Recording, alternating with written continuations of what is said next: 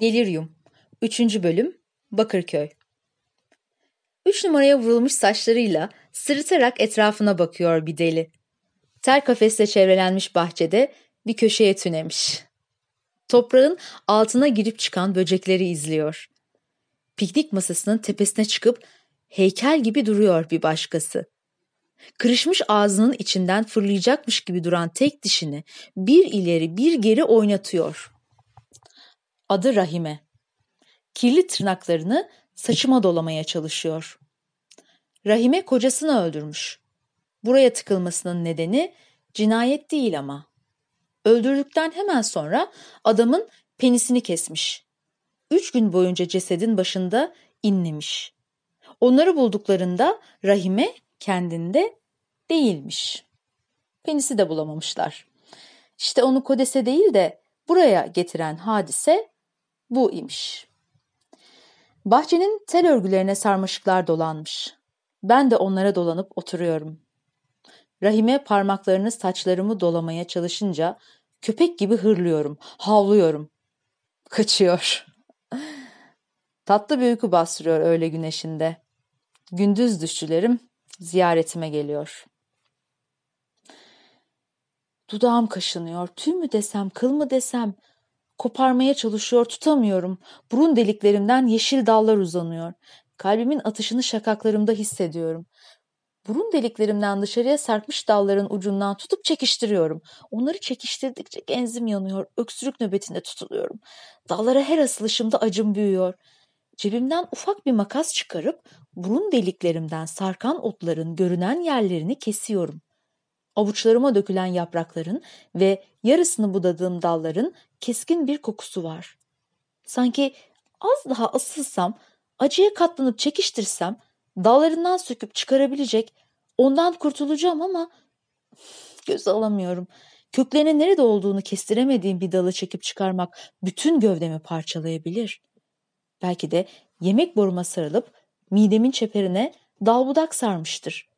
Yaprakların yaprakların içimin en ücra köşelerine kadar uzandığını hissediyorum. Can havliyle ellerimi alnıma götürdüğümde saçlarımın aralarında da minicik yaprakları olan ince dallar olduğunu fark ediyorum. Kimi zaman gözlerim, kimi zaman kulaklarım zonkluyor. Sanırım içimdeki ağaç dallarını uzatacak bir boşluk arıyor. Bedenimin bütün kapılarını zorluyor. Makasını alıp ulaşabildiğim ne kadar dal varsa budamaya başlıyorum. Yaprakları yoluyor, saçakları kesiyor, koparamadığım dalları törpülüyorum. Hiçbirini kökünden koparıp atamıyor, sadece görünen uçlarını yok edebiliyorum. Dallara asıldığımda burnumdan, kulaklarımdan dayanılmaz bir acıyla kanlar yayılıyor bedenime. Kırmızı et parçaları dökülüyor yere. Öyle hızlı buduyorum ki neredeyse bitirmek üzereyim ama o da ne? Birdenbire eskisinden daha da büyük bir hızla çoğalıyorlar. Kulaklarım, burnum, saçlarım ve gözlerimden dallar çıkıyor. Bedenim ağırlaşıyor. Artık ayaklarımı kıpırdatamaz haldeyim.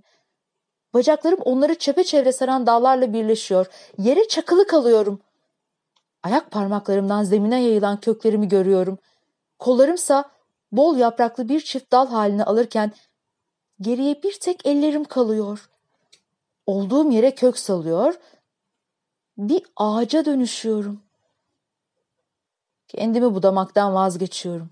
Makası atıp gömleğimin cebindeki kalemime sarılıyorum. Ağaçtan yontulmuş kara kalemimle uyumlu bir çift oluyoruz. Gövdemin üzerine yazmaya başlıyorum. İşte böyleydi gündüz düşüm. Şimdi elimdeki bu mavi karton kapaklı ilaç firması defterini kapatıp yastığımın altına koyacak ve derin bir uykuya bırakacağım kendimi. Gün ışığında gördüğüm düşlerden sonra uykuda gördüklerim mız geliyor. Köklerimin nereye kadar uzayacağını kestiremiyorum artık. Zaten budamaktan da vazgeçtim. Karantina Adası Küf ve acı kokan bir odada kaçış planları yaparken Rafet geliyor. El örgüsü eski bir hırkayı sırtıma atıyor. Endişelenme. Gideceksin buradan, diyor Rafet. Hem İstesen de kalamazsın. Lütfen biraz sakin ol. Rafet üzgün. Senin saatinle en fazla 48 saat içinde geri döneceksin. Serum kanından tamamen çıktığında sen de buradan kurtulacaksın. Hayatından 48 saati çaldığımız için bizi bağışla. Rafet, ne kadar geçmişteyim? Hmm, 1800'ler. Burada gördüklerimizin çoğu bu zamana insanları. Peki benden ne istiyorsunuz? Bu gördüklerim yüzyıllar evvel yaşandıysa ben ne yapabilirim? Bu hastalıklardan hiç anlamam. Üstelik bunlar benim için ölüler. Ölüye, ölüye ne yapılır ki?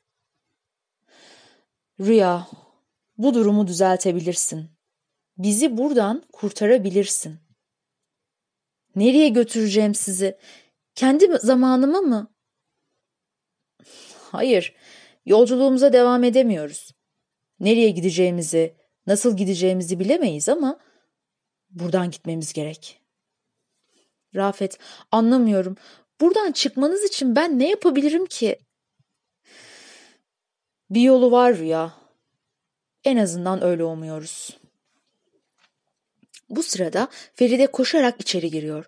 Tavushanedeki birçok kişinin ortadan kaybolduğunu, bazılarının da silik birer gölgeye dönüştüğünü anlatıyor heyecanla. Rafet hızla kalkıyor yanımdan. Feride'ye yaklaşıp onun minik ellerini kavruyor. Kocaman ellerinin içinde minik bir kuş gibi titriyor. Feride, kimlerin kaldığını tespit etmeye çalış. Uzun zamandır burada olanlar da gitmişler mi? Git bir bak bakalım. Feride minik bacaklarıyla sağa sola yalpalayarak koşturuyor içeriye doğru sevinç içinde. İkisinin üzerine de sinmiş keder yerini meraklı bir çocuk telaşına bırakıyor. Bu sırada bahçeye doğru ilerliyorum. İçerideki kokuya alışmak çok zor.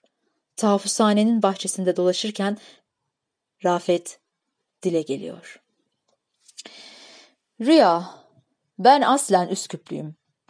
Anamı, babamı bilmem. Savaşta ölmüşler. 12 yaşımdan beri denizlerdeyim. Annem de babam da denizdir benim. Gökyüzüyle denizi ayıran ufuk çizgisi benim için yoktur. Bazı sabahlar deniz de gök de aynı renge bürünür. Sanki bir albatros olup sınırı olmayan bu boşlukta uçarım. Geminin direği olmasa bedenimden haberim bile olmaz. İşte böyle bir sabahtı buraya getirilişim. Denizin üzerindeki hafif sis Poyraz'ın etkisiyle dağılıyor, körfezi çevreleyen kıyılar ortaya çıkıyordu. Adalar gittikçe belirginleşiyor, sahildeki evler seçilir hale geliyordu. Uzun adayı sancak tarafta bırakınca adalar arasındaki mesafeler azalmıştı. Karaya oturmamak için baş tarafta dikkatlice denizin üzerini gözlüyor, yüzüme vuran Poyraz'ın etkisiyle üşüyordum. İncirli adayı geçip Pırnalı adayı kendimize siper edecek şekilde demir attık. Gemide hareketlilik daha körfeze girmek üzereyken başlamıştı. Yolcular eşyalarını toplamış, güvertede yerlerini almışlardı. Biz demir atalı çok olmamıştı ki karantina adasından seyre çıkan Simirna kayıkları bir dizi şeklinde bize yaklaştılar. Kürekçi başı tempoyu belirlemek için hoy hop sesiyle ritim veriyordu. Hop sesiyle sudan kesilen kürekler hoy komutunda suyu itmek için hareket ediyorlardı. Miçolar halatları gemiye vererek volta etmişler ve gemiye yanaşmışlardı.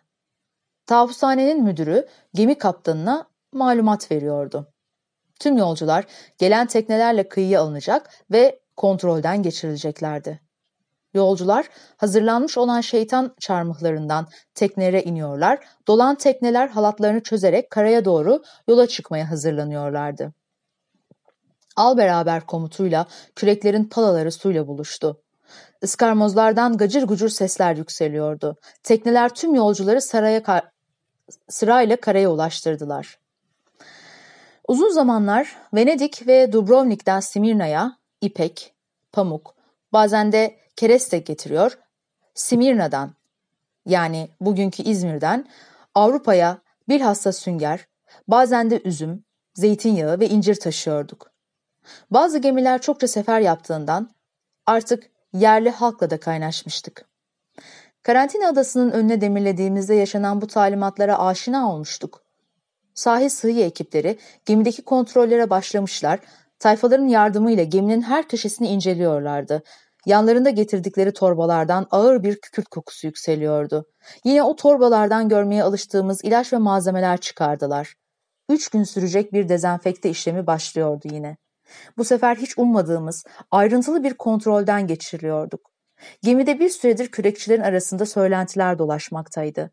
Günahı boynuna, kaptan ya da gemiciler bizi hasta diye ihbar etmişler. Ali'yi, Hasan'ı ve beni. O sabah karantina adası önüne demirleyen vapurumuza bir daha asla binemeyeceğimizi bilmiyorduk. Bu tür kontrollere alışmıştık. Bize ne söylenirse hiç itiraz etmeden yapardık. Buradaki güvenlik önlemleri çok sertti. Belki de öyle olması gerekiyordu bilmiyorum. Burası ticaret ya da yolcu gemileriyle Anadolu'ya geçmek isteyenlerin, Balkanlar üzerinden hacca gideceklerin kontrolden geçtiği bir yerdi.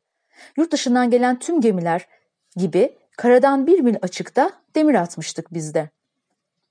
Rutin kontrollerden biri olduğunu bildiğimiz için işimize bakıyorduk. Az sonra iznimiz çıkınca teknelerle limana yaklaşacak, üç günlük gözlem süresi bitene kadar Osmanlı'nın Paris'i Simirne'ye ya da Latinlerin dediği gibi Elle Fiore del Levantine gidecektik. Artık aşk mı olur, meşk mi olur, yorgunluğumuzu atacaktık. Bir ara hekimlerle bizim kaptanın kıç tarafta fısıldaştıklarını görmüştüm ama bu çok olağan dışı bir durum değildi, önemsememiştim. Biz artık talimatlar bitiyor derken kayıt memuru ve tahaffuzhane müdürü bana doğru yaklaştı. Reis bey, daha detaylı bir kontrol için adaya gelmeniz gerekiyor. Endişelenmeyiniz. Basit bir işlem, dedi. Doğrusu kayıt memuru durumu o kadar basitleştirmişti ki hakikaten endişelenmedim. Müdürün soğuk ve ürkek bakışlarını bile önemsemedim. Hasta olmadığımdan emindim. Bir zamanlar düşmanından kurtulmanın yolu onun cüzamlı olduğunu ihbar etmekti. Bir insanın kendisinde cüzdan belirtileri olmadığını ispat etmesi zordur. İnsanlar tecrithaneye kapatıldıktan sonra mallarına el konur. Avrupa'da cüzamların cadı olduğuna inanılırmış. Bazıları katledilmiş, bazıları da zindanlara kapatılmış, ölüme terk edilmişti. Düşmanlar, rakipler, davalılar birbirlerine cüzamlı der olmuştu. Ben eğitimli biri değilim Rüya. Tarihimden haberim yok. Okumam yazmam da. Lakin çok hikaye bilirim. Yer kürenin ve denizin yasalarını bilirim. Beni hayatta tutacak ve gemiyi limana yanaştıracak bütün becerilere sahibim. Yıldızların lisanıyla konuşabilir, güneş ve aya bakarak zamanımı ölçer, rüzgarın gelişine göre dümene geçip geminin direğinden geleceği görebilirim. Gel gör ki insanın yasasını bilemedim. Büyük bir muamma yeryüzünde şu beşer gözlerimiz. Her neyse, beni hasta filikasına aldılar. Kürek, kürekçilerden Ali ve Hasan'ı da filikada görünce başımıza ne çoraplar örülmek istendiğini anladım. İçim ferahtı. Er geç hasta olmadığımız anlaşılacak, salı verilecektik. Ali bedenen çok güçlü değildir. Ruhen güçsüz diyemeyiz ama nasıl söylesem bilmem ki kız gibidir biraz narindir. Beni görünce yer verdi. Yanına oturdum. Hasan karşımızda oturuyor, kafasını kaldırmıyordu. Filika rüzgarın da yardımıyla adaya yanaşmıştı. Bizi önce tecrit pavyonu dedikleri hasta odalarına aldılar. Bak işte şu odalar. Zehra ile Meryem orada oturuyor. Binaya girerken birkaç eşya torbasının da iskeleye kurulan raylı sistemin üzerinde yürümekte olduğunu fark etmiştim. Eşyaları da göndermeleri gerekiyordu ki iftiraları kılıfına uysun. Eşyalar tafushanenin otoklavlarına götürülüp temizlenecekti. Bizi duşluk bölümüne götürüp elimize bir kalıp sabun tutuşturdular. Görevlerin üzerinde yüzlerini bile kapatan çivit mavi muşamba benzeri giysileri vardı. Kıyafetlerimizi istediler. Sonra da bizi çırılçıplak bırakıp gittiler. Ben denizde büyüdüm. İnsanlara yabancı sayılırım. Koca gövdem birçok belayı savurmuştur. Bazılarını üzerime çekmiş de olabilir. O gün orada yaşadığım şey hiçbir belaya benzemiyordu. İnsanların sana tiksinerek baktığını görmek, bakışlarda taşınan korkuyla yüzleşmek başka bir şeymiş. Sana en kibar tavrını takınıp hizmet bile etse, gözlerinde yuvalanan korku dolu tiksinti böceği, her bakışıyla zehrini yüzüne doğru akıtır. Yüzün yapış yapış olur. Ellerinle kendini kapatmak istersin. Ellerin yüzünün hacmine yetmez. Onlar sana tiksintiyle baktıkça yüzün daha da büyür. Kocaman bir kafa olur bedenin. Ellerin çaresiz, iki yanına düşer küçülmüş gövdenin. Hiçbir ayna seni ikna edemez çirkin olmadığına. Hiçbir bakış artık sana güzel gelmez. Hasta ya da çirkin olduğuna inanmaya başlarsın. Bu hiç zor değildir. Bir anda verir. Sonra da inandığını yaşarsın. Duştan sonra havlu ve peştemallara büründük. Şark işi takunyalarımızla takır tukur ilerleyip sedyelere uzandık. Orada öylece kaç saat geçti bilmiyorum. Hiçbirimiz konuşmuyorduk. Dilimiz lal olmuştu. Sonradan öğrendik ki gemide bir tek hastanın bile olması durumunda tüm gemi personeli ve yolcular indirilir, üç gün üç gece misafirhanede bekletilirmiş. Salgın dönemlerinde ise hasta iyileşine ya da ölene dek. Seferlerimizin hiçbirinde böyle şeyler yaşamadığımızdan zaten büyük salgın dönemleri haricinde hastaya da pek rastlanmadığından işlerin nasıl yürüdüğünü unutmuştuk. Başımıza gelenin şoku ya da yersiz iyimserliğimiz dilimizi lal etmiş, bedenimizi ördek yavrusu gibi itaatkar kılmıştı. Oysa özgürlüğüme öyle düşkündüm ki çocukken. Ragusa'da yani senin bildiğin adıyla Dubrovnik'te teknelerde uyurdum ben. Zelşko beni eve götürür, sıcak bir yatak hazırlar, kapıyı da üstümden kilitlerdi. O zamanlar savaş ya da afet sonrasında çocuk kaçıranlar, çocuk köle ticareti yapan seyyahlar, denizciler olurdu. Zelşko bana para ödemiş miydi bilmiyorum. Muhtemelen ödememiştir. Kimi ödeyecekti ki? Ailemden sağ kalan kimse yoktu. Ragusa'ya gelirken yol boyunca dağları, ovaları seyrettiğimi hatırlıyorum. İlk defa doğduğum yerden çıkıyordum. Ragusa bir anne şefkatiyle yemyeşil dağları, cam gibi deniziyle bana kucak açmıştı. Zelşko kibar biri değildi. Kaba da sayılmazdı. Dağların isimlerini söyler, üzerinden geçtiğimiz ırmakların denize nasıl döküldüklerini anlatırdı. Zelşko bana toprağa, denize, göğe dair bildiğim ne varsa öğreten kişidir. Teknede uyuduğum sabahlar henüz gün doğmadan alır başımı Lokrum odasına giderdim. Oradaki mağarayı kendime ev edinmiştim. Sana anlatırken her şey o kadar canlı ki şimdiymiş gibi. O mağarayı görmeni isterim Rüya. Kendisini yeryüzüne ait hissedemeyen tüm ruhlar için bir sığınak olabilir orası. Mağaranın duvarları içinde kalan yeşil mavi denizin duvarlara vuran ışığı, güneş doğarken suyun hafifçe kımıldaması, çakılarla öpüşen parlak köpükleri. Benim doğduğum yerde orası. Annemin beni ikinci kez doğurduğu yer mi demeli? Güne orada başlarken sabaha kadar köpeklerin yaladığı suratımı o kutsal suya sokmaya, sokmaya utansam da üzerimdeki çaputu sıyırıp soğuk suya bırakırdım kendimi. Zajko beni orada bulacağını bilirdi. Bazen çok kızar, söylenir, bazen de hiçbir şey söylemeden o da suya girerdi. Lokrum mağarası benim evimdir. Yeryüzünde kendime ait hissettiğim tek yerdir. Orası benim ana rahmimdir. Bir denizcinin annesiyle bağını koparması şart. Denizin seni yeniden doğurmasını beklemen gerekir. Bu bekleyiş çok uzun ve meşakkatli olabilir üstelik. Çamur yüklü ırmaklar, çamur yüklü ırmak kollarından geçer, insan eli değmemiş vahşi doğaya teslim olursun. Eğrelti otları, eciş bücüş çiçekler, yamru yumru, gagalı, yabancı kuşlara yem olursun. Sonra doğum başlar. Denizciler beklemeyi bilirler. Sabır bir denizcinin ilk erdemidir. Ben sabretmeyi bildiğimi sanırdım. Yanılmışım. Burası diri diri gömüldüğüm bir mezar bana. Taş olsam çatlar, dağ olsam yarılırdım. Beşer kalbim burada yaşadıklarıma, gördüklerime dayanamadı. Zaten çok uzun da yaşamadım.''